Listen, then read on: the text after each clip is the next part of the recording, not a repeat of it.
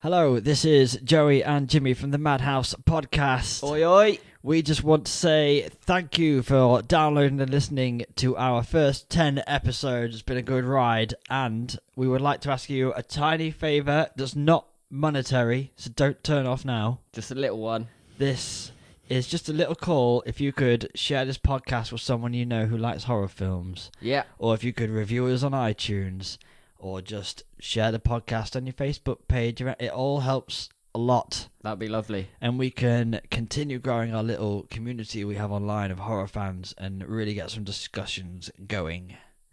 And that's it, really. So thanks for listening. Take it away, creepy voice guy.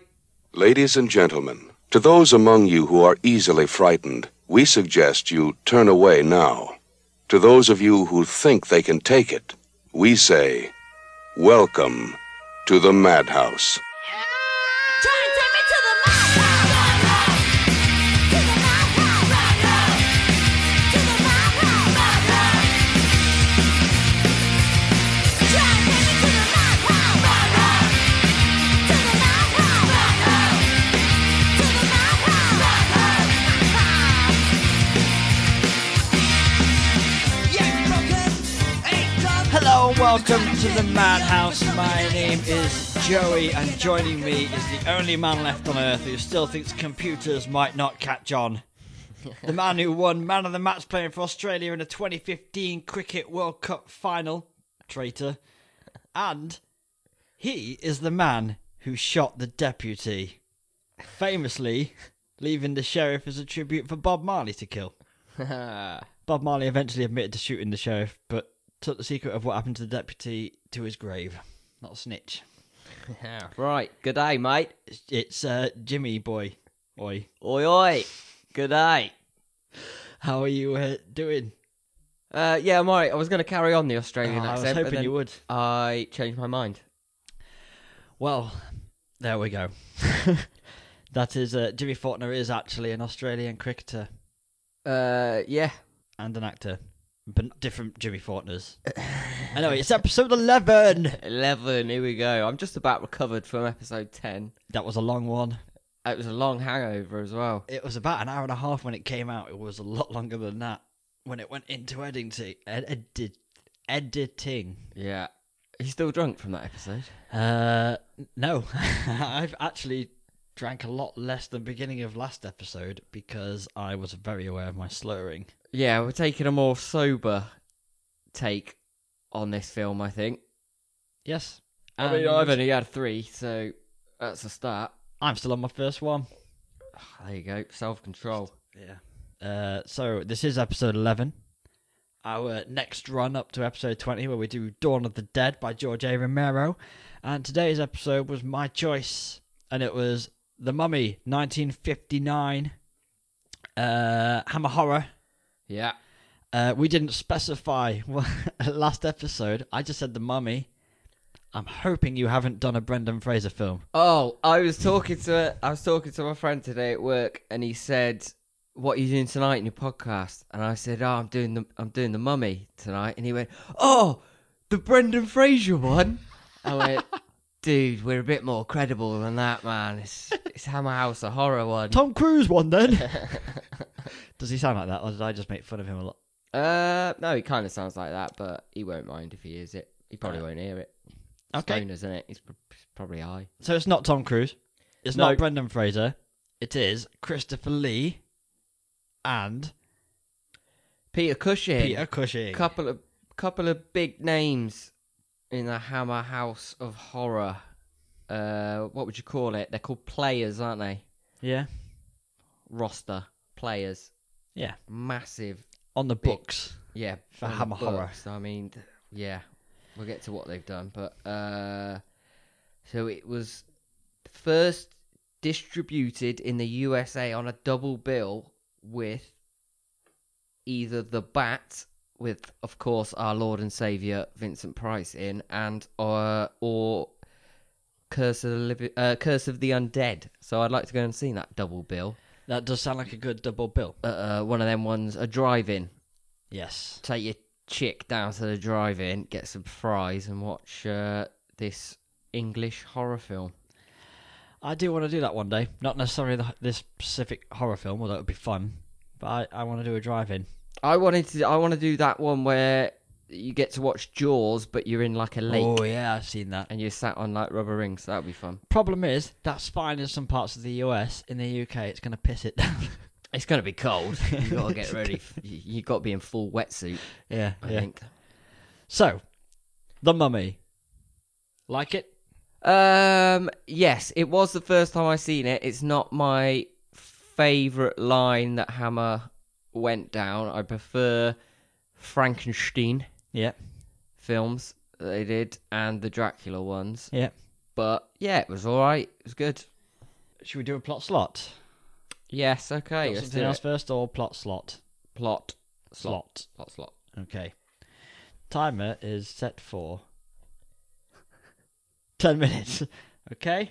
Egypt, 1895. An Egyptian archaeologist e- uh, archaeology expedition finds an ancient badge in the sand.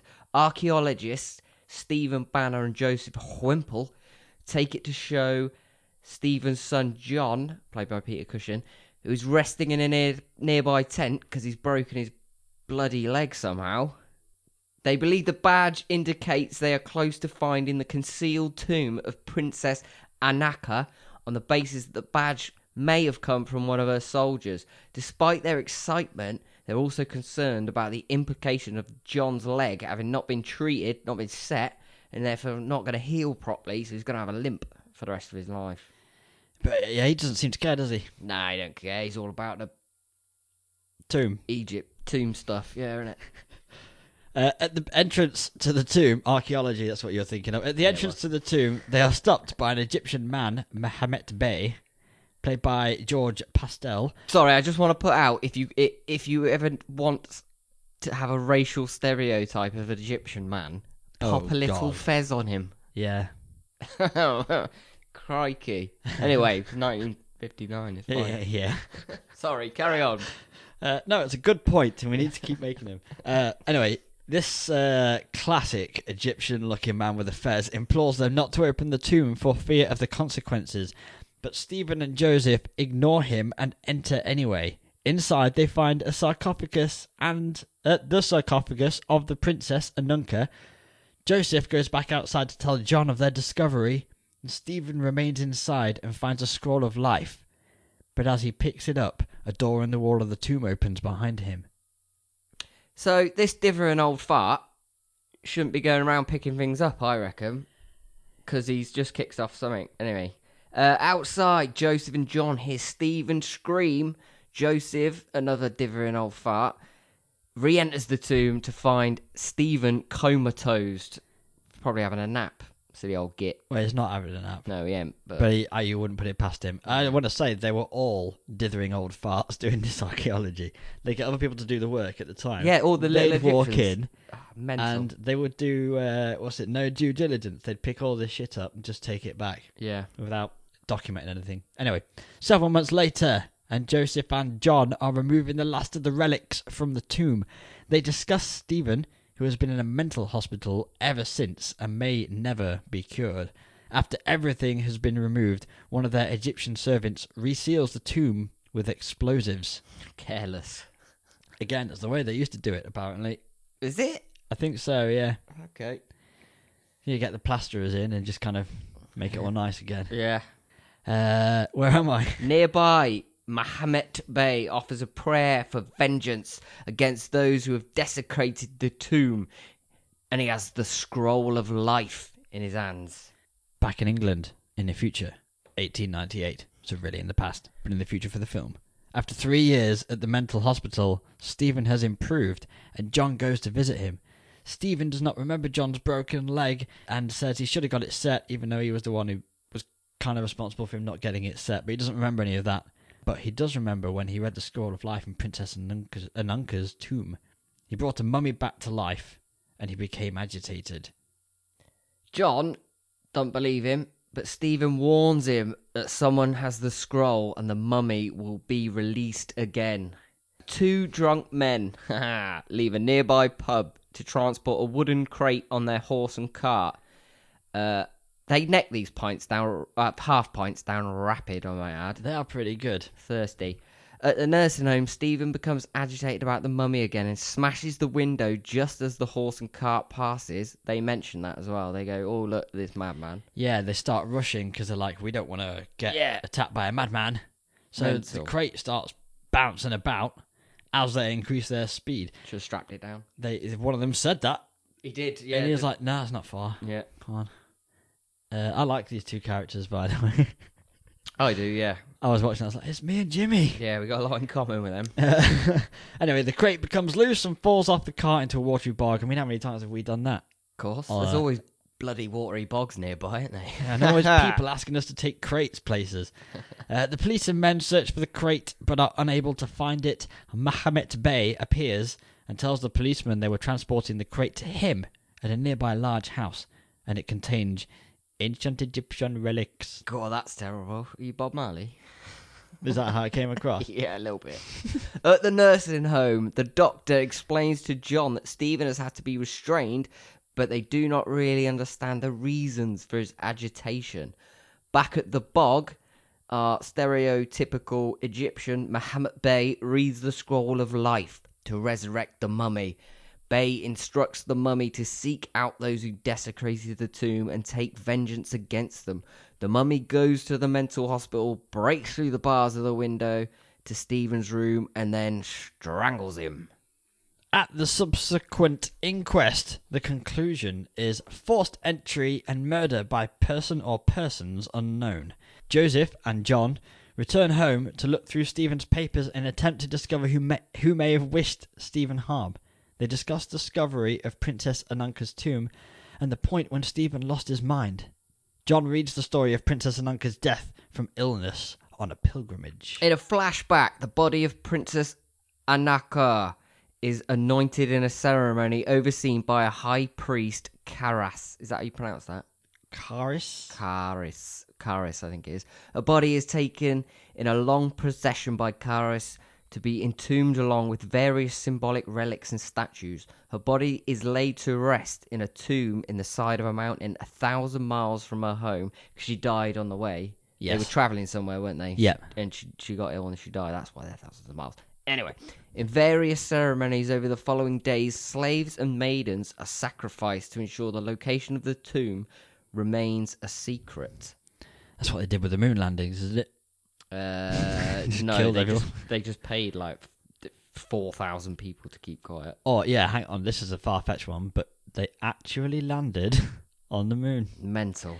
Uh, finally, Kairos returns to the tomb alone with the scroll of life. He had secretly been in love with Ananka, which was forbidden for a priest, and he tries to bring her back to life by reading the scroll. However, he is caught in the act and sentenced to have his tongue cut out and to remain on to guard for eternity at the tomb. He's wrapped in bandages and buried alive in a secret chamber hastily built next to Ananka in the tomb.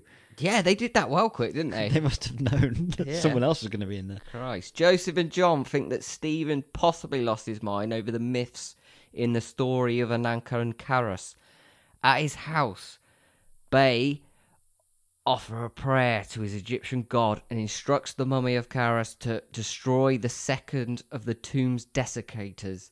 As the mummy walks through the woods, it is seen by a poacher, played by Michael Ripper, who flees to the pub.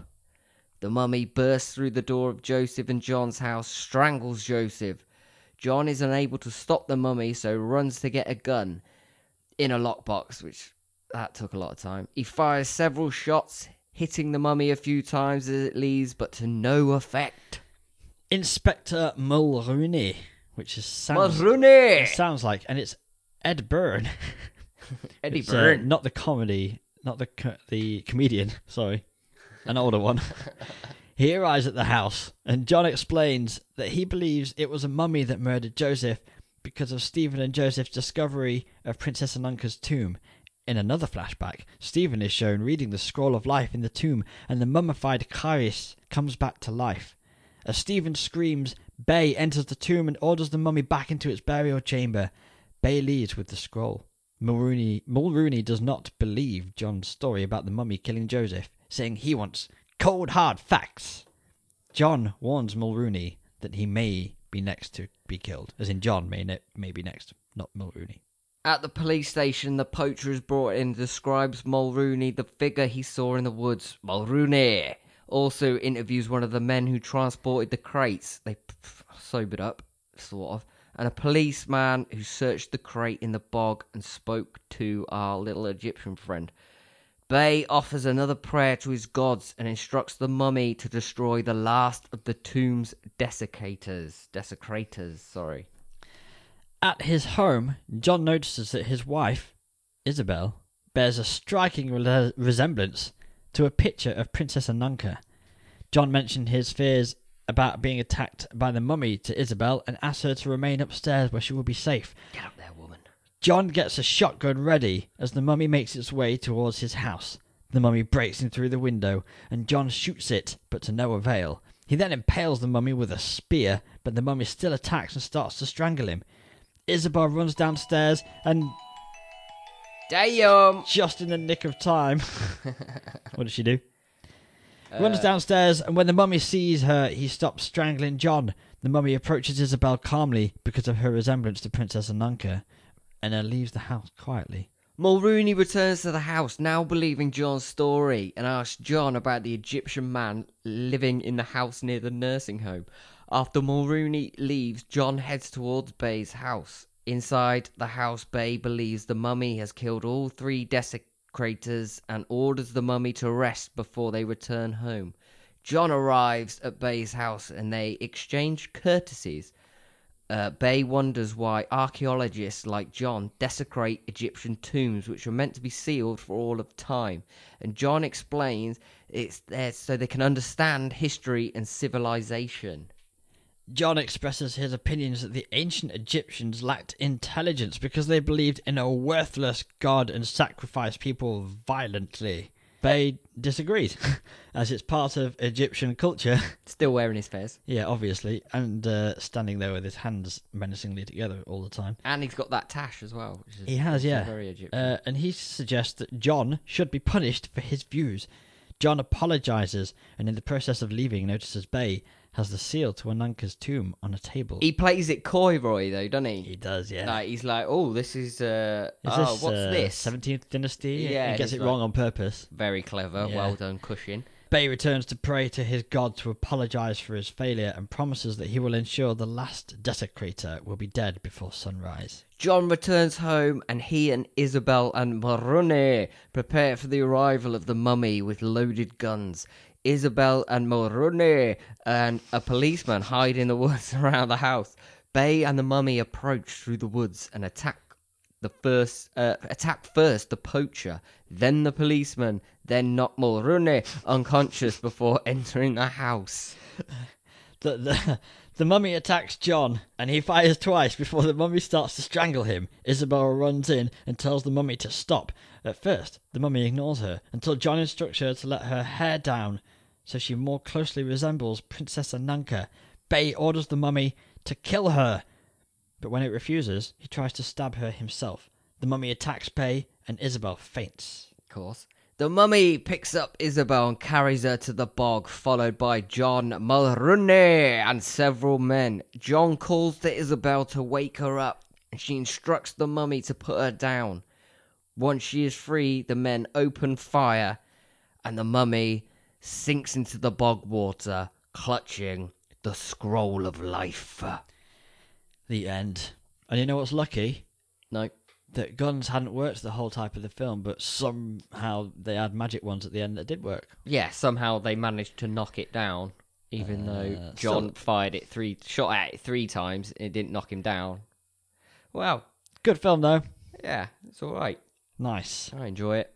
Right, so plot slot's done, which means next we are shifting on and uh, heading on over to Frights and Delights. Yes.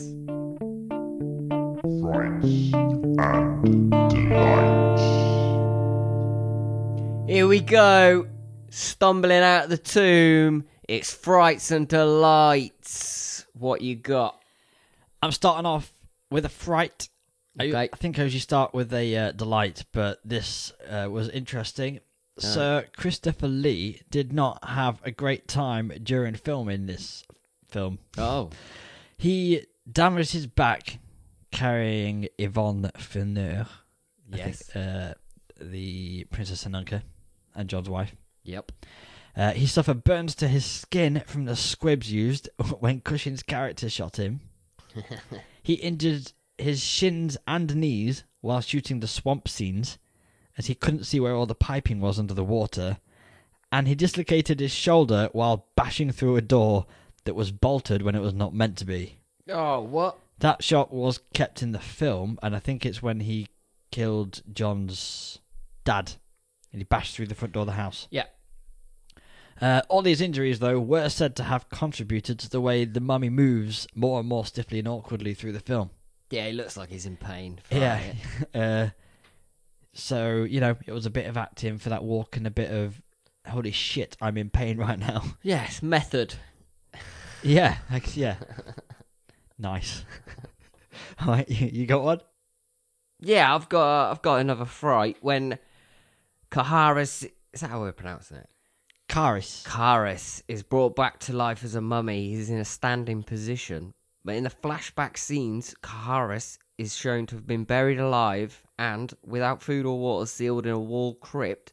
He would almost certainly have collapsed before he died, and thus should not have been standing when reanimated thousands of years later. That's true. But what are you gonna do? Well, they could have just had him slouched and then stand up when the door opened. That's true. Good point. uh, Fright. The scene where Karis had his tongue cut out was originally more detailed and graphic, but it was toned down by the British censors because gore is not the British way. It's just not cricket, Jimmy. I'd liked him to have shown a bit more of that, but yeah, that isn't the British way. You're right. It, it came off a bit cheesy, w- it, like it didn't fit. So Uh, yeah. that makes sense to me that they did it Yeah. one way and then had to do it another. I don't like how they browned up the uh, actors who clearly were not that colour. No. Do you know what I mean? They- Yes. like it is kind of that era of let's right.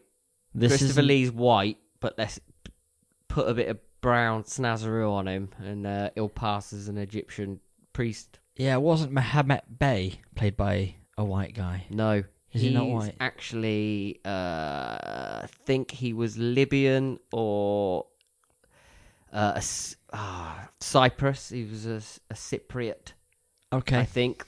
Uh, he actually was. But again, they popped the little fez on his head to make sure that everybody knew that he was an Egyptian. yeah. And yeah, the this suit, this film is not too f- far before the famous racist thing in Breakfast at Tiffany's. Have you seen it? I've never seen it. No. Um her landlord upstairs is a Chinese guy, Okay. but is not a Chinese guy. He's played by a famous white guy. All right. and that. Imagine your drunk racist uncle Yeah. going out to a Chinese and doing the impressions. Right. That The was hello. what they did. In- yes, exactly that with the hat and Oh, the okay. moustache to twiddle. Right. Uh, oh, it was crazy. Uh, but yeah, it's that time period, and But it is shit. awkward to watch now. They did it in the eighties as well. Short circuit. Yeah, yeah. Because he was he's a white man, and they put I grew brown up on his thinking face. he was Indian, Yeah. and then watched it as an adult, and it's quite clear Yeah. Ah, that is Johnny number five. He's in Friends. Yes. Yeah, Sam, Yeah. Sammy told me that. I Yeah. couldn't believe it. That's, yeah, it's mental. So you could, you were getting away with it up until the eighties. Yeah, what's the robot called? Johnny number five. That's it. Yeah. That, well, that impression is both bang on and terrible. yep. It's a apologise. brilliant impression of him doing a terrible one. Yeah. Anyway, I moving on. Awkward racism in old films. It's there. Yep. Uh, is it my turn or your Yeah, turn? sure. You go for it. Okay, this is uh, Fright and Delight, I think. Hammer Film Studios were awarded the rights by Universal Studios to remake their classic horror films. So The Mummy is not just a remake of one film, The title is taken from its 1932 namesake. The plot is lifted from The Mummy's Hand and The Mummy's Tomb, both made in 1940s, and the ending was taken from The Mummy's Ghost. Only a few small elements of the 1932 version made it into this version, uh, such as the scroll aspect of the story. Uh, the mummy walking across a tomb and scaring someone to the point of insanity was also in the original. Uh, and despite all this borrowing from other films, and this is why it's a fright, no credit or acknowledgement of these earlier iterations is given. Oh, okay. I also um Karis and uh is it um Imhotep from the Universal Pictures. Oh, the Mummy. names. Um, I think that their sort of their stories are similar. Okay. Yeah. So yeah, Instead of making them all separate, they seem to make a nice little blend. yeah. I enjoy what Hammer did with the Frankenstein movies. Yes. I yeah. like that. I mean, they had to call it Frankenstein. Victor Frankenstein. Yeah. Um, but I thought all them were great. Yeah. They do good. Like, Dracula's good as well. Uh, Dracula. is this our first time at horror? It is, isn't it? Uh, yes, it is. So we have loads to do, which is good. Yeah, we got loads. Yeah, Lots and lots of hammer. There's a lot, of, ahead. pi- lot, of, lot of Cushing, lot of Lee, Yeah. lot of Lee, lot of Cushing. More cushion for the pushing. yeah. I'm leaving that in. Okay, I've got delight. If you can let me move on from Yeah, that. do it. Peter Cushing for the pushing in the documentary in flesh. Don't look at me like that. In flesh and blood, the Hammer Heritage of Horror, released in 1994. He said he came up with the idea to whack a spear through the mummy because the poster that was knocking around promoting the film while it was being made showed the mummy with a hole through its abdomen and torchlight shining through the hole, and it inspired him. That poster's amazing. Yeah, the artwork's great. Hammer always get their art right, artwork right. Yeah, artwork, names of movies, players, stories. Everything. Yeah. Always sort of 19th century Yeah. style. Yeah. Like people always wearing. Oh, what are those things called? Like when Cushing's just relaxing in this. A he's got his- cravat. Oh, cravat. He's got his smoking jacket on Yeah, and his yeah, cravat. yeah. Like, Everyone's That is smoking part a of his- pipe and got shotguns. yeah. pouring out a whiskey. Yeah. Say, oh, woman, go upstairs. I was just about to say, why can't we do all that stuff these days? But I don't want to do the last one. Uh, wouldn't stand for it. Still, we should do one in our uh, smoking jackets and pipes the next time a horror film. Just Yeah, we'll get a couple of wing back chairs. yeah, by the fire. I got fire. Yeah. Yeah, a couple of that. Yeah, that would be good. That's a good picture for us as well. I'll have a pint of cider in my hand though, instead Uh, of a bottle of brandy. bucky as well. That'll be good. Yeah, Let's do that. brandy glasses with butt fast. Yes. Right. Yes. It's your turn. um, I don't have any more. Okay. Well, I've got a few. Okay, go on. Uh, this film has a hundred percent rating on Rotten Tomatoes. Oh yeah, I did see that. Uh, it only has a six eight six point eight out of ten on IMDb, showing that critics and reviewers, ourselves included, are full of Yeah. opinionated shit. Which is, uh, I'm not gonna even try and defend ourselves. You might like films that we don't like, and we might like films you don't like. That's Uh, just the way it goes, isn't it? yeah, yeah, but 10 out of 10 is 100%, sorry, for Rotten Tomatoes. That's pretty good. There was a sequel made in 1964 that did not star either Cushing or Lee. Mental. Why not? They probably said no. Oh, I can't imagine they didn't ask them.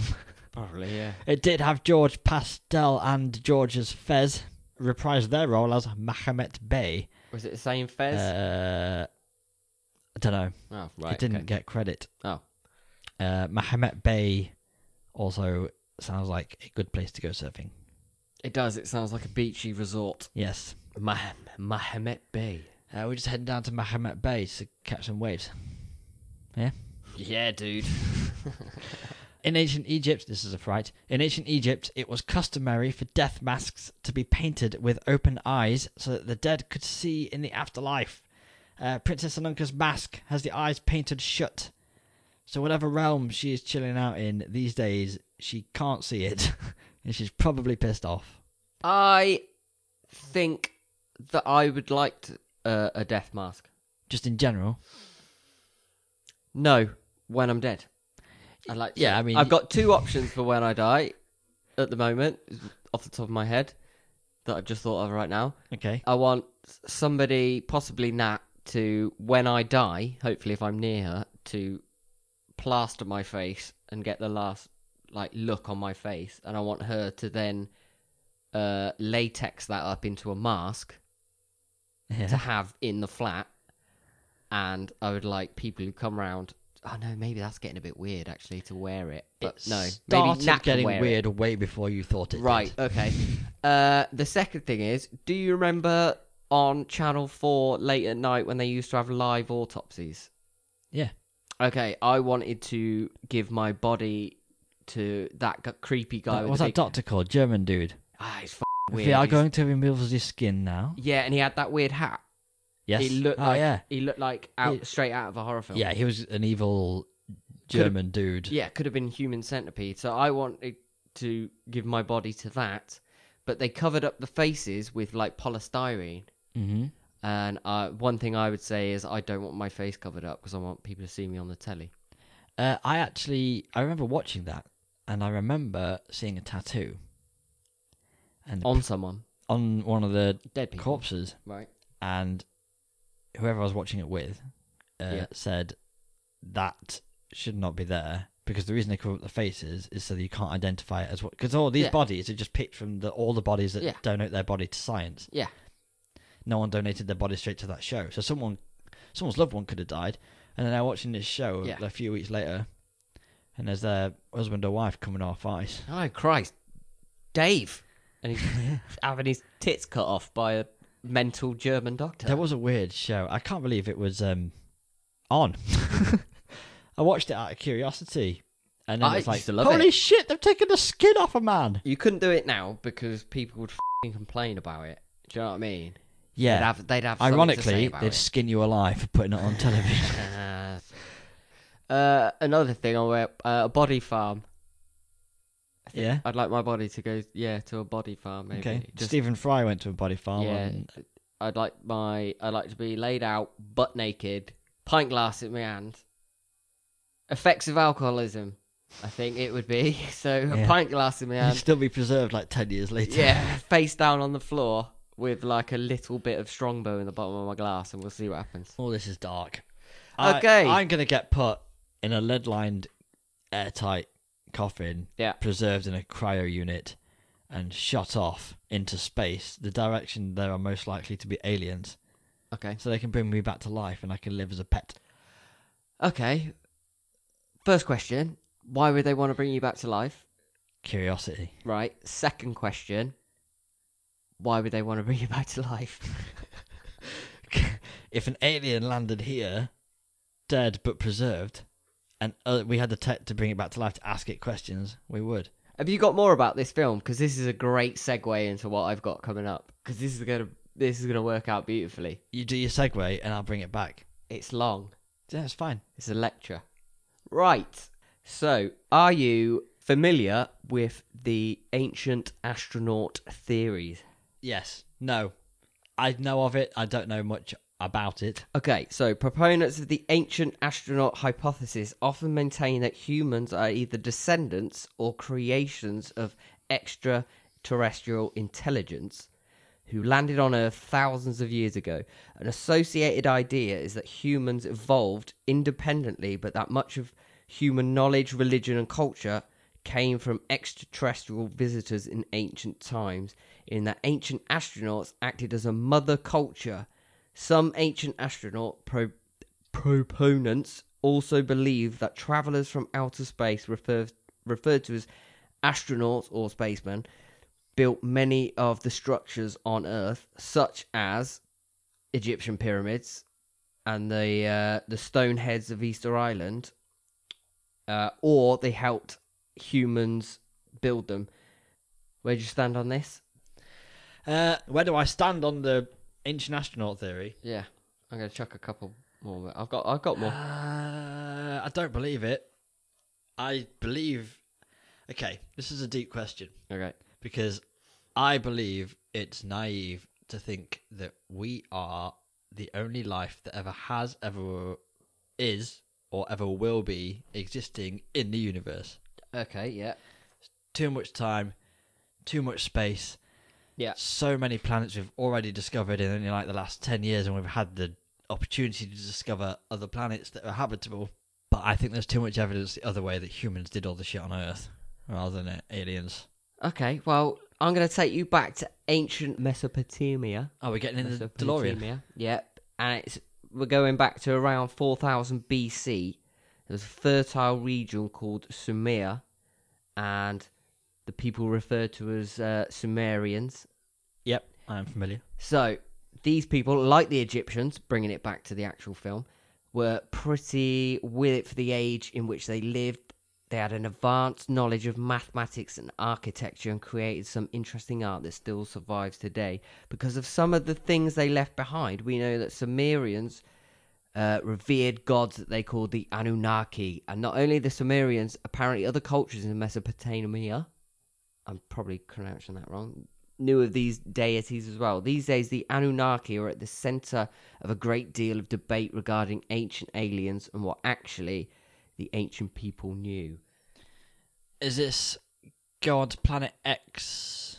Uh, that is quite interesting. So that at the uh, what's that place called? Space Museum. Planet Space X, Center. where they were looking. Yep, that's it. Where they were looking Yeah. for Pluto, Yes. and it moves back There's- and forth. So I heard the Planet X theory uh, years and years ago, and I thought, oh, that's interesting. And then I moved on to, oh, that's bullshit. And then I heard that because of the um, orbits of the planets, they actually are looking for a large planet in the out, far outer solar system. Yes. Actually, it, like there are actual scientific papers. Yeah, so there there may be a, a large planet So, all right, that's good. So there's this guy Zachariah Stitchin who believed the Anunnaki originated from Niberia, uh, Nibiru, Nibiru, Nibiru. a rogue Nibiru, a rogue planet that takes thousands of years to orbit the sun. The Anunnaki who came to Earth were working class aliens sent here to mine gold, which they use for fuel. Till Thatcher came along, and stopped him. Right? Oh, political. Brit- uh, so they brought that back to their, their homeland. When they rebelled against the poor working conditions, the decision was made to genetically modify prehistoric humans, Homo erectus, by incorporating Anunnaki. See you shaking your head. Uh, by incorporating Anunnaki DNA and creating a new slave species. Boom! In the blink of an eye, Homo sapiens were born, and that's obviously us. Are you following? I'm following you. so where do you stand on this?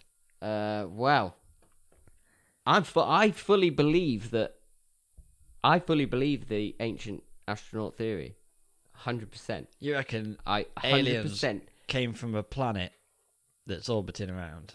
And, Uh, because I, I heard the, the theory that this planet takes the last time the planet would have been on orbit close to Earth was when the pyramids were built, which actually makes them older than Egyptologists Yes. currently think. Yes, And, and, it's because of weathering on the Sphinx. uh, so I yeah, believe all this stuff that we might Yeah. have the date wrong. Yeah. Also because of the lining up of the Great Pyramids with Orion's belt.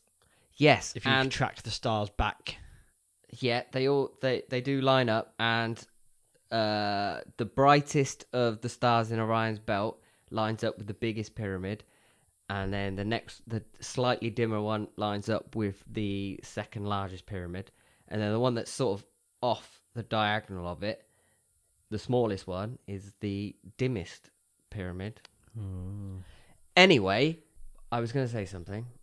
That's it. There's another theory that at some point, maybe, I don't know, maybe in the next hundred years or so, we will be able to build a spaceship in space. So, how, like Yeah. we have with the space station, space station gateway to the moon's being built. yeah, we will be able to build a spaceship that will that will be able to travel. I think ninety nine percent light speed, so not proper Yeah. full light speed, but ninety nine percent or something. And it will eventually it will travel to a planet very similar to Earth back in prehistoric times so that humans will land on this planet and they will find humans or such like cavemen and that we will land on that planet and then we will teach them fire and things like that and then that will be the next earth All right, so it's very if Yeah. aliens know where we are yes and they gave us this technology, yeah why are they still not helping us? because now bill murray said who is Bill Murray in on this. uh, no sorry not bill murray i do, Do you mean Bill- apologize uh, Dan Aykroyd? I mean, Dan Aykroyd. God, sorry.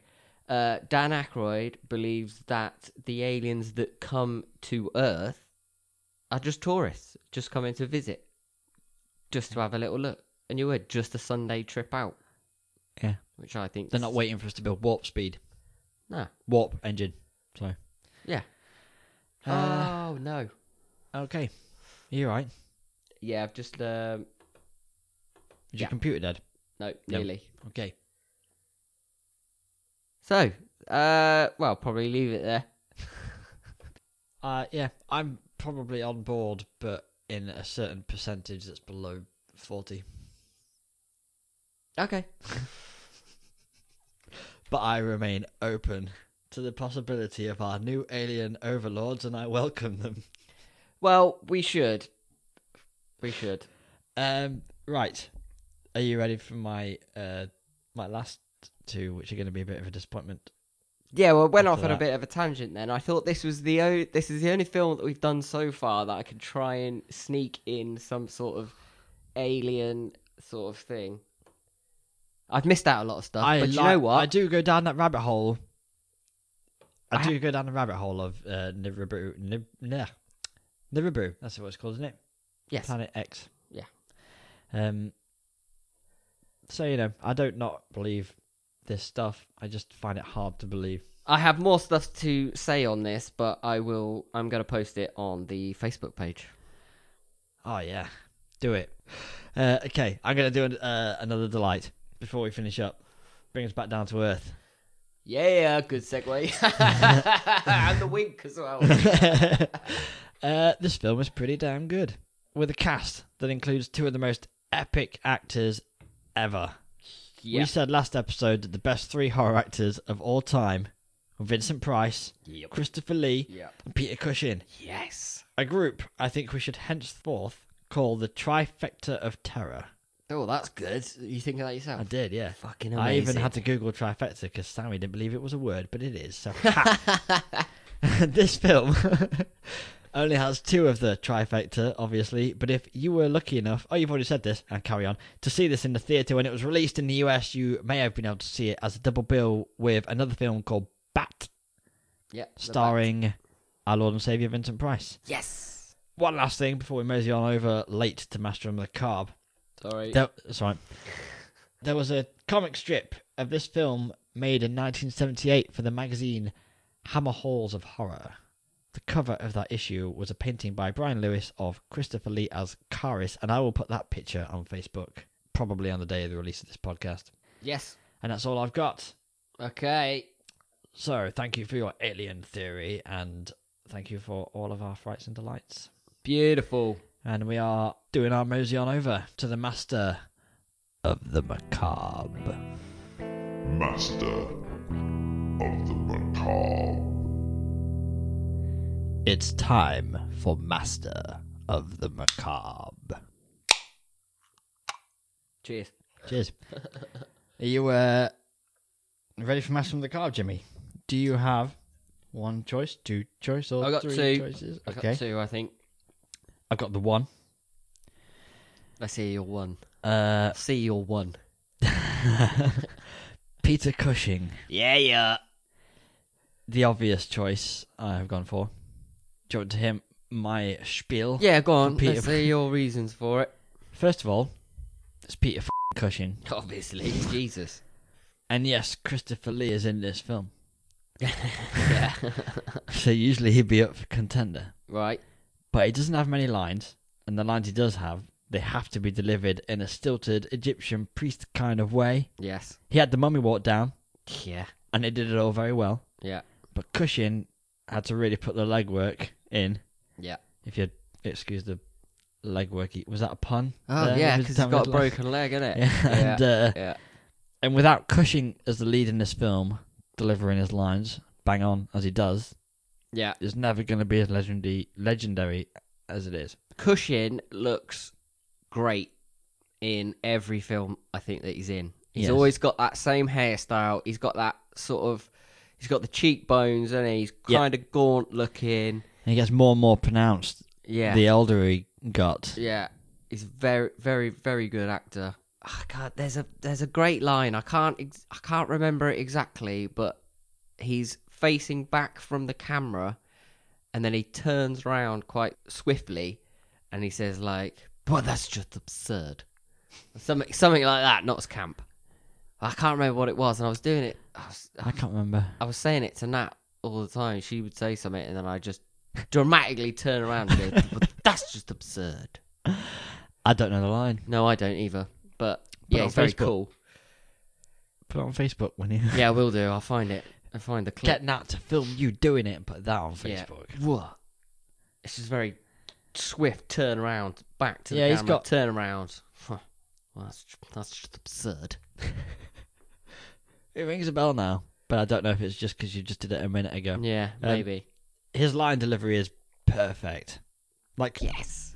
sorry, I just twatted my mic. Um, throughout his career, his line delivery has been perfect, so it's not anything different in his film, but it is No. brilliant. So I gave it to him. He had a lot more to do than Christopher Lee. He had a lot more to do than anyone else to carry this film. I'm Yes. surprised his back wasn't hurting after carrying this film.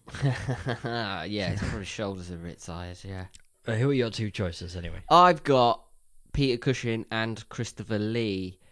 These guys have played some of the best characters in cine, cinematography, cinematographic Sure, yeah. s- history. In Cinemata- film history, they've played some of the biggest characters. You've got cinematic history. Cinematic history is the word I'm looking for. You've got Cushing. What did he do? So he did Frankenstein. He played Van Helsing. He's played Sherlock Holmes. He played ah fucking Doctor Who. He was Star Wars. Oh, Star Wars. Uh, Tarkin. That's it, Moff, yeah. Star Wars. Christopher Lee also Star Wars. Sorry. Yeah, I thought and that then yeah, and then you've got uh, you got Christopher Lee, who was he was Frankenstein's monster. He was Dracula. He's the Mummy. He was uh, Scaramanga, fucking James Bond. He was Oh yeah, Golden Gun. Lord of the Rings, Sauron, yes. Dark Lord Sauron. I think that's how you pronounce it. He's a heavy metal singer. Some of his music's fucking banging. I have not heard any of that. I'm Have gonna you not? No. I'm Oh going shit! You need straight to, online you need to after listen this. to that because it's f- great. Uh, so they have played some massive character, fictional characters across the spectrum. I wanted to give it to Christopher Lee because I thought how he played the mummy, as opposed to Boris Karloff playing the mummy. I think I like Christopher Lee better because I don't know, maybe he looked better and he's British. I like Christopher Lee. better. But anyway, I think it should be Cushing. I think it just should be. It's, it's more Cushing for the pushing. oh, you look disgusted when I said that earlier. Stole that line. well, I'm all for Peter Cushing. That's what I said, and I, I agree with everything about Christopher Lee's performance. But Peter Cushing had so much more to do. yeah, he had to get that limp down, which he Yeah. lost a couple of times. If you notice, some of the, some of the times he was Yeah. walking normal. It was like, uh, but we'll forgive him for that. Maybe he hurt his other leg and it just balanced out Yeah, yeah, uh, for that scene. yeah. So uh, Peter Cushing, But his beautiful, suave, sophisticated manner. I think he father should have- treated everybody perfectly, Mhm. or such other words that he might have said. Yeah. This is absurd. He's Anyway, a great shirt. he's got a great medal. Sherlock Holmes. On his way Yes. to uh, wherever he is right now, God Uh, rest his soul. very l- deep below ground. Unless he's been cremated and then he's in a pot somewhere. Yeah, it'll find him. It'll get Uh, out to you there. Spiritually, we're sending out good vibes. Fingers crossed, one day you would be reanimated in the zombie apocalypse. Actually, you won't because you'd be six feet underground. He was brought back for Rogue One. CGI. That's true, yeah. And he, yeah, he got a posthumous award or something for yeah. that. Yeah, That was really good as well. not seen it. Uh, it Rogue worth One's probably the best out of all the newer Star Wars. Worth a watch. I'd watch Rogue One. Yeah, okay. Well, I did watch Rogue One. I would recommend you watch Rogue One, Okay, I'll do it. even if it's just for CGI Peter Cushing. Yeah. Well done, Cheers. Peter Cushing. Yeah. We are going over now to the Madhouse rating system. Rating. The Madhouse Rating System. Right, we're gonna walk like an Egyptian over to the Madhouse rating system. First up, as always, tension and suspense. Nice intro. Thanks. Uh, music, once again, playing a big part in the suspense of this film with great use of percussion to emphasize the daunting attacks of the mummy. While the mummy is killing John's dad in his cell, it builds up to the point of the attack and then slowly settled down as the life left his body, which was a nice touch. Then it built back up again to show the scale of what's just happened as the mummy leaves, and that's just one example of many where the music was used particularly well with the percussion Yes, throughout music. the film. Yeah, music in Hammer House and horror films. I think they they nail it. Yes, it's uh, it's a proper score, isn't it? It Yeah. isn't just here's a bit of music because something's happening. Yeah. It's like it's if when a silent movie had music going throughout to really just give an actual feeling the whole way through the film because Yeah. nothing else like they kind of do that but with dialogue Yeah. and that's good. Uh, the other tool in this film's suspense tool belt that work The other tool.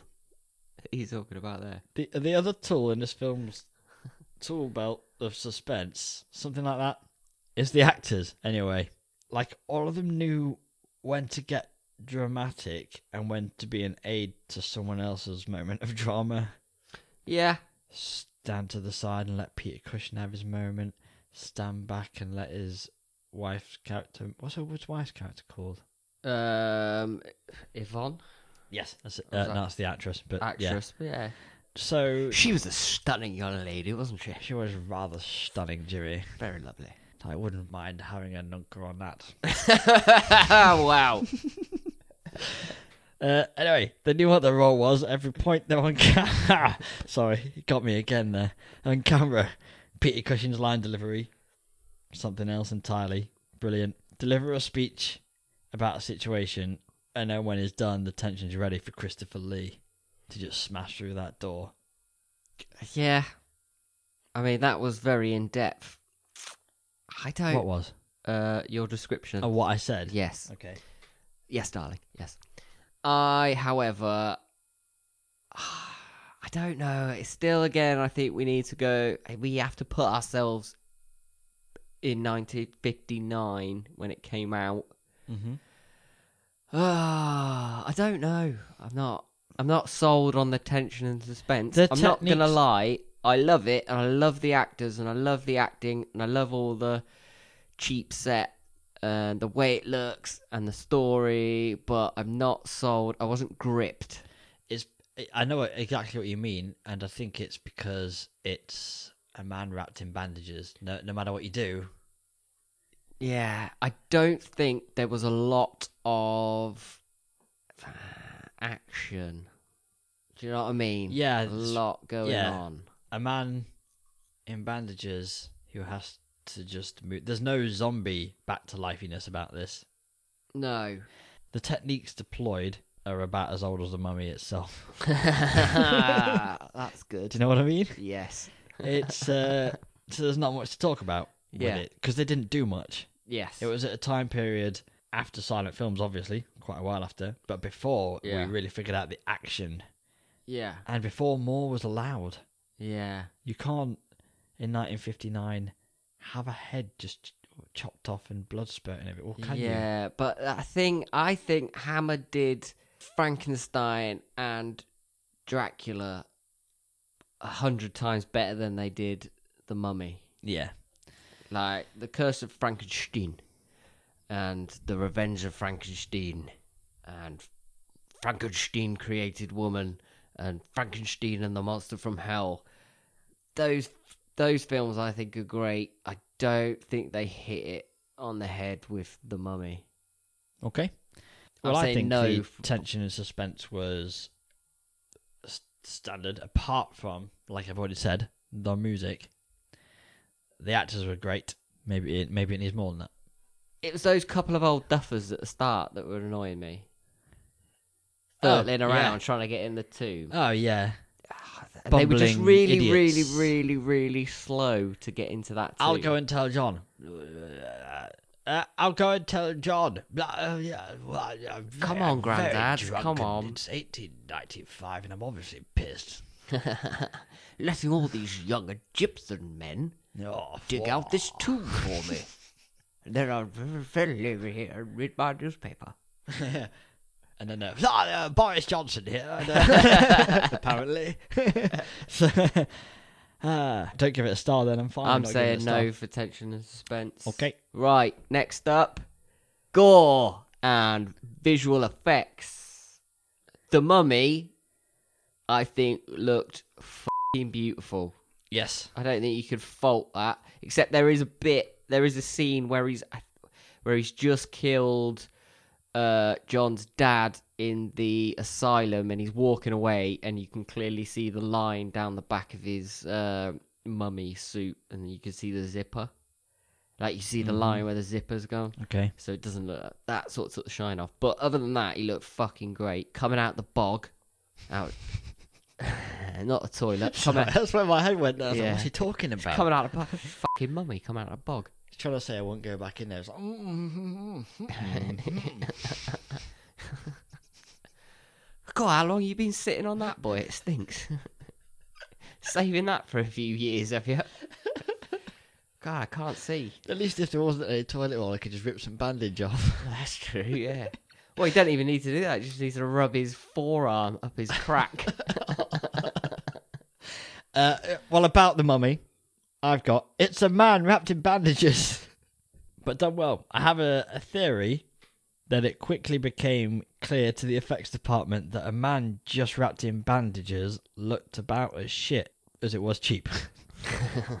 so, so someone turned to someone else and said, "If we drop that thing in a swamp, yeah, we have a swamp monster Yeah. cross mummy yeah. thing. And all that swamp gloop covers up the obviously new bandages, makes the mummy look menacing, more decomposed, more disgusting, Yeah, while making it less obvious it's Christopher Lee, yeah, as amazing as he is, wrapped in bandages. yeah. So that was a good call, and it saved it because it did look great. Yeah, it did look really good. Uh, and I, I do think, I mean, it, it may be one of the things that was taken from the stories it was based on him being dropped in a bog. I don't know, but I like my idea that they tried it with just bandages and went, no, it doesn't look good. We need to, we need to come up with something, yeah. and they dropped him in a swamp.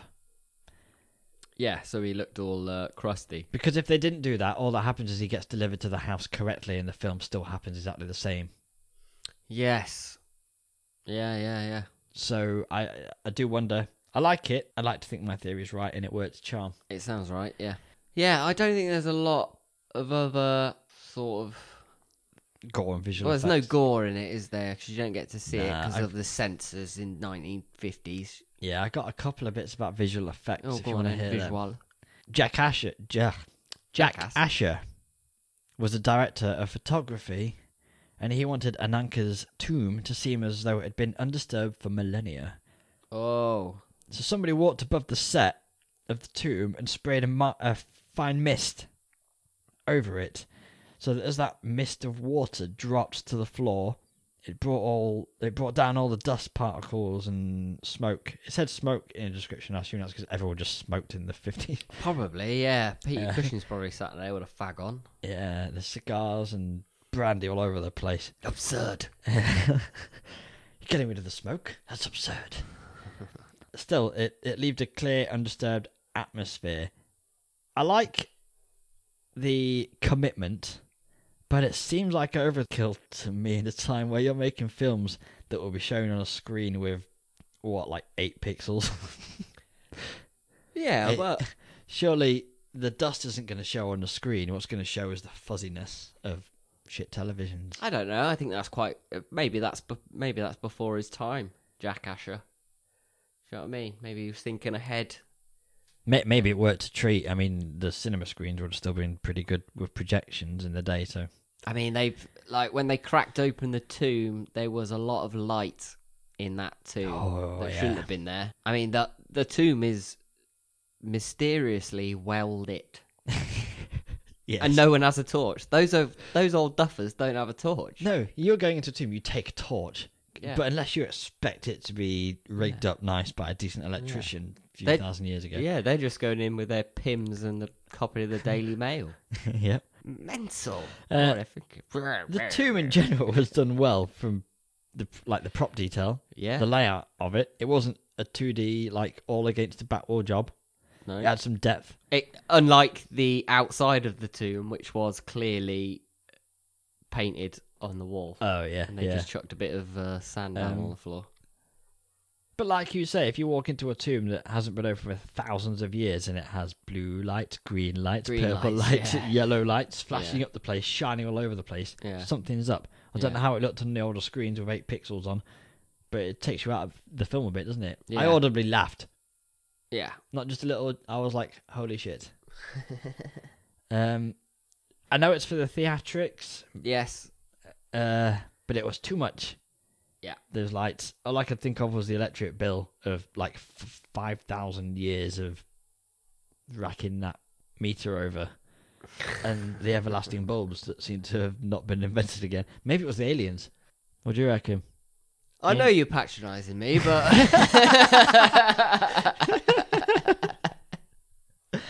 Uh, the, rest of extra the, terrestrials. the ancient astronaut electricians popped down. I thought this bit is just dark. Uh, anyway, moving on. Does a great job of lighting the rest of the film, but that was ridiculous. Yeah, So I don't know. I might give it half. I would. I'm gonna give it a half just for how good uh, the mummy looked. Yeah. I think. and for Jack Ash's efforts. Yeah, and for his efforts. Proper thinking. What are we on? One and a half. It's half. I out know, of but all, five. altogether we're on one and a half. no, we didn't give it one. For No, we didn't. attention. So we're on a half. I do apologise. half out of five. Sorry, I do apologise, listeners. It's absurd, Jimmy. Nah, it's Maybe it it's, happened back in my uh, day in 1895. Uh, this lovely cider has got a little bit too much. Right, what's the next one? Prompt me. Per Oh, here we go. Performance is the next one. yeah, so it's two of the best doing what they do best: horror. Christopher Lee didn't have many lines. As a mummy who had his tongue out, it would have been difficult. Oh no. Yeah. Uh, still, he's great as the unstoppable force. I knew Lee was a big guy, but in this film, he looks like such a beast. Uh, I think he was six five. He, ju- oh, he towers over everyone, especially Mahomet I think Bey, he's six five. Yeah. who is Tiji. Tiny little man. Yeah. Uh, Peter Cushing's a master, once again. He could draw you, draw you in with dialogue so well. I reckon if you gave him a menu to read in a theatre, he'd get a standing ovation at the end. Yeah, he's also a very good facial actor. yeah. I think like I think you can do it without words. Do you know what I mean? You know, you got some of them actors. Smell the fart acting. It's like smell the fart acting. they can't see it, Jimmy. oh, so I, I was just uh, yeah, Doing his best Joey Tribbiani impression. sorry, I was just did it again. You can't see me. So anyway, Peter Cushing, you But- were on about his facial expressions. Yes, he's a very good actor. He can act without words. Also, Christopher Lee is very good, and he can act without words. Obviously, like he did for this entire film, and when he played uh, Frankenstein, Frankenstein's monster. Yeah. Who else is notable in this film? I I want to note uh, to note the two comedic the com oh f- me Jimmy, the comedy What, relief. right now? No. Not right now, no. Right, okay. Um, no, it's a totally it's Yeah. absurd idea. Yeah, well, very drunk. the comedy, can't say it. Uh, the two drunk guys. Yes. I loved those two geezers swilling drinks constantly every time we were in the pub, and then when the the um, detective's trying to get information out of one, and he's like looking at his empty glass. yeah, with uh, they're damn funny. It's they go outside and they're they're like, "I'll drive." No, I'll drive. You're drunk. And he goes, "No, it's my carriage and my horses. I'll drunk. A man's best friend is a horse. It's a dog. No, it's a horse. I'm not that drunk." Yeah, nice bit of uh, that's proper good drunk banter. It's yeah, I loved it. Uh, that's all I got on performance though. There was I the, give it. There was the other guy. He, I think he was the poacher, and he Yes. stood in a field, Yep. and he he takes a swig of a bottle of whiskey. Yeah. that he's got. Takes a swig, puts it in his pocket, and then the mummy comes stumbling past him, and that sort of startles him. So this guy then runs off to the pub, goes into the pub, and orders a whiskey, and drinks the whiskey. He's got a bottle in his pocket. He also orders orders orders a large whiskey, and that is not Yeah. Well, it might have Oh. been a large back then. Maybe. He says, I. This is me paraphrasing, but I liked it. He says something like, I've just seen something absolutely horrendous. He's like, Well, have you been round that Mandy's house again? I can't remember if it's Mandy. Uh, I don't think it would be. That I don't think that's a, a turn of the century name. Mandy. Ethel? Sylvia, Who knows? Jane. Who knows? Woman's house. Let us know if you know what her name was. right, performance. I'm saying a star just because of Cushing and Lee, Yep. who And dragged the Yvonne film. Fairdew? What? Fairdew? Yvonne. Anunca. Yvonne, yeah, she was good for when she was in it. Uh, she played two roles as well, didn't she? So, yep. and so did Christopher Lee. So, yeah, fair play. No, Christopher Lee played one. Same person. That's true. Yeah, mummified. sorry. Yeah, my bad. Next on the docket. Next on the docket is musical score and sound uh, effects. Have you got anything to go on about? Uh, no, why? Just because I got, a, I did a little bit of research. All I, right, go I for could it. have written a lot more, but I didn't want to be dragging the uh, rating on. No, go for it. The uh, soundtrack for this film is, uh, it does a brilliant job of mixing that classic Egyptian sound that is so familiar to everybody who has seen any film set near the pyramids. It's got classic instruments and a wailing vocal that is very much there to set the horror tone of the score by supporting the general theme in the important areas such as mummy attacks and general evil shenanigans. Shenanigans. So I started wondering, while watching this, who decided that this very identifiable sound was to be used in representation of ancient Egypt in movies? Okay, so Like, have you where got an did the sound example? come from? So I had a Google, as you do, and various sites stated the Egyptian, in air quotes, music is really based on Arabic music. The evidence seems to point towards it com- Aliens. uh, no, Oh, Oh, I can't prove he wasn't an alien. The odds are he wasn't. He was French, though, so yeah. swings and roundabouts. Annoying then. Uh, a composer called, Ca- uh, and I'm going to absolutely butcher this, Well, we're terrible at names. on this Camille show, so- Saint Saens. It's spelt like Sean's, but with an A first, so Saens, I'm guessing, something like that. He was born in Paris anyway, in 1835, and died in 1921. Not a bad innings. He made his concert debut. Guess what age? Uh, twelve. 10. Ah, f- too often. at some point in his life, he went traveling around uh, the Arabian Peninsula area, that area where Egypt is and where Lawrence went for a walkabout. North once. Africa area. Yeah. Uh, and he was inspired by the Arabic music he heard. Arabian music uses scales called makam, probably pronouncing that wrong, makam scales. Uh, there was loads of information on those scales I could have put in here, but it would have been pointless. We don't use them much in West. We don't use them in Western music, as far as I can tell. Uh, so this composer wrote music incorporating this sound into Western music. Most notable of his pieces is called Bacchanal. You can check it out on YouTube and first off, you're like, this doesn't sound any different to other Western classical, and then it bangs right into the Egyptian, Egyptian-y type stuff. This piece and others of his were used in Hollywood films a lot during the earlier days of filmmaking. Even to this day, people use his actual music or music heavily influenced by his music when they want an Arabian or Egyptian feel to their compositions. I did see somewhere online, I can't remember where, but it stuck with me that at one point in Hollywood, his music accounted for 20% of the music used in Hollywood in the early days. The music for this particular Egyptian film was composed by Franz Reisenstein, who did a banging job.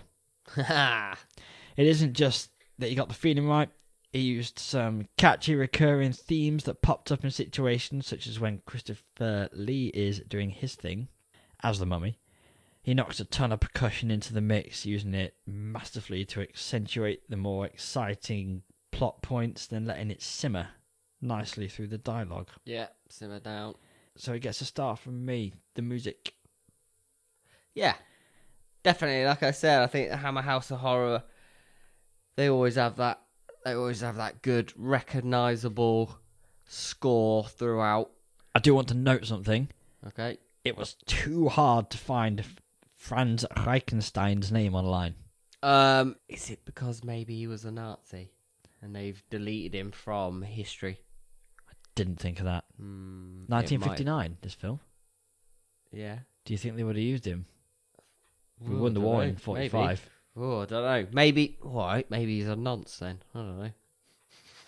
Nazis, nonsense. Swings and roundabouts again. the, the score in this film is it's like its own important element, though, as is a, a case of many horror scores when they do it well. The music does its own thing. Yeah. He doesn't seem to have had much recognition for his work here. That's see. That's that's what. That's why I think there might be something wrong with this man.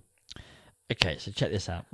okay. his name is missing on most reviews and articles I could find. It was hard for me to find anything about this score. Okay. On the original sleeve for the record of this whole soundtrack, his name wasn't on it. Allegedly. I don't own a copy, so who knows? This is from online. Sort of like no other source than the internet. Uh, um, I think there might be something up with So- this guy. Oh, well, we'll give him his due for this score. Maybe not his war crimes. They're already. I don't know. It seems a bit weird, though. 1959. I mean, it was right to use their uh, rocket scientists. Yeah, that's true. yeah, Well, that was America though. England didn't. So. that's true as well, actually. Who knows? And Let's I have am a little- shit at interneting. Like, we apparently. It, we would be more professional of us to cite our sources a lot yeah. It on would. our website and stuff, but I, it's a lot of work. It is. So uh, we, I usually try and find stuff in more than one place, written in different ways, and if it seems all legit, I'll add it. But my researching skills are not brilliant, so maybe it's not as hard as I thought to find who he is. But it seemed to me pretty difficult. If anyone out there who can find who this man is, We want to know who Franz Reichenstein. get all taken on it. I will find you. I will kill you. He's probably already dead. Probably, but I just wanted to do Liam Neeson. Oh, okay. I will find you. I will kill you. Slack is in the room. Star for music. yes. Ah. And also, we're thinking of dropping listen. Well, I am dropping listener mail. I might replace it with something else. We get some listener mail. It's usually, "Hey guys, like the podcast" type thing, which is great. I love those emails. It's not really worth reading out loads of the same thing on a segment. but we do appreciate it when you say nice things. Oh yeah, of course I do. It's br- and I always reply, but as a section, I might just call it a different section every week if I've got something to say. Sounds good. So, which that does mean we are done for this episode. What? All that is left for us to do, Jimmy, is for you to tell me what film we're doing next week. Right, here we go. IMDb description. In Europe, a group of American college athletes unknowingly board a train that will become one deadly ride. Oh, uh, no idea. Go on, the the, the names in the uh, description. Give it me again. Give it me again. In Europe, a group of American college athletes unknowingly board a train that will become one deadly ride. Is it One Deadly Ride? No. It's a Train. film. Yes! Film called Train, starring the lovely Thora Birch. Okay. I've not seen it. It's so gonna I will be. enjoy it. Yes. Uh, I enjoy I don't think you'll enjoy it. Is it my type? Not my Nope. type. No, Is but it- we've got to do it for the viewers. Yeah, I don't mind doing things I Listeners. don't like. or Uh, won't like. It's gonna be it's gonna be our first proper fucking gore, Is it torture porn? sort of. Yes, Yeah, that's probably why I've not seen it. But I, uh, yeah, I'll watch it.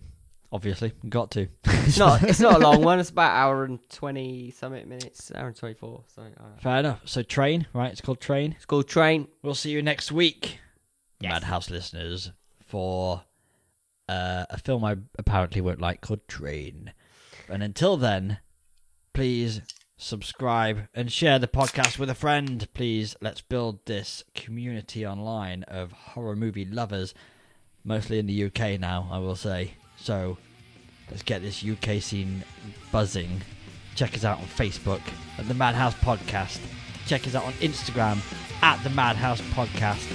Email us at the Madhouse Podcast at outlook.com.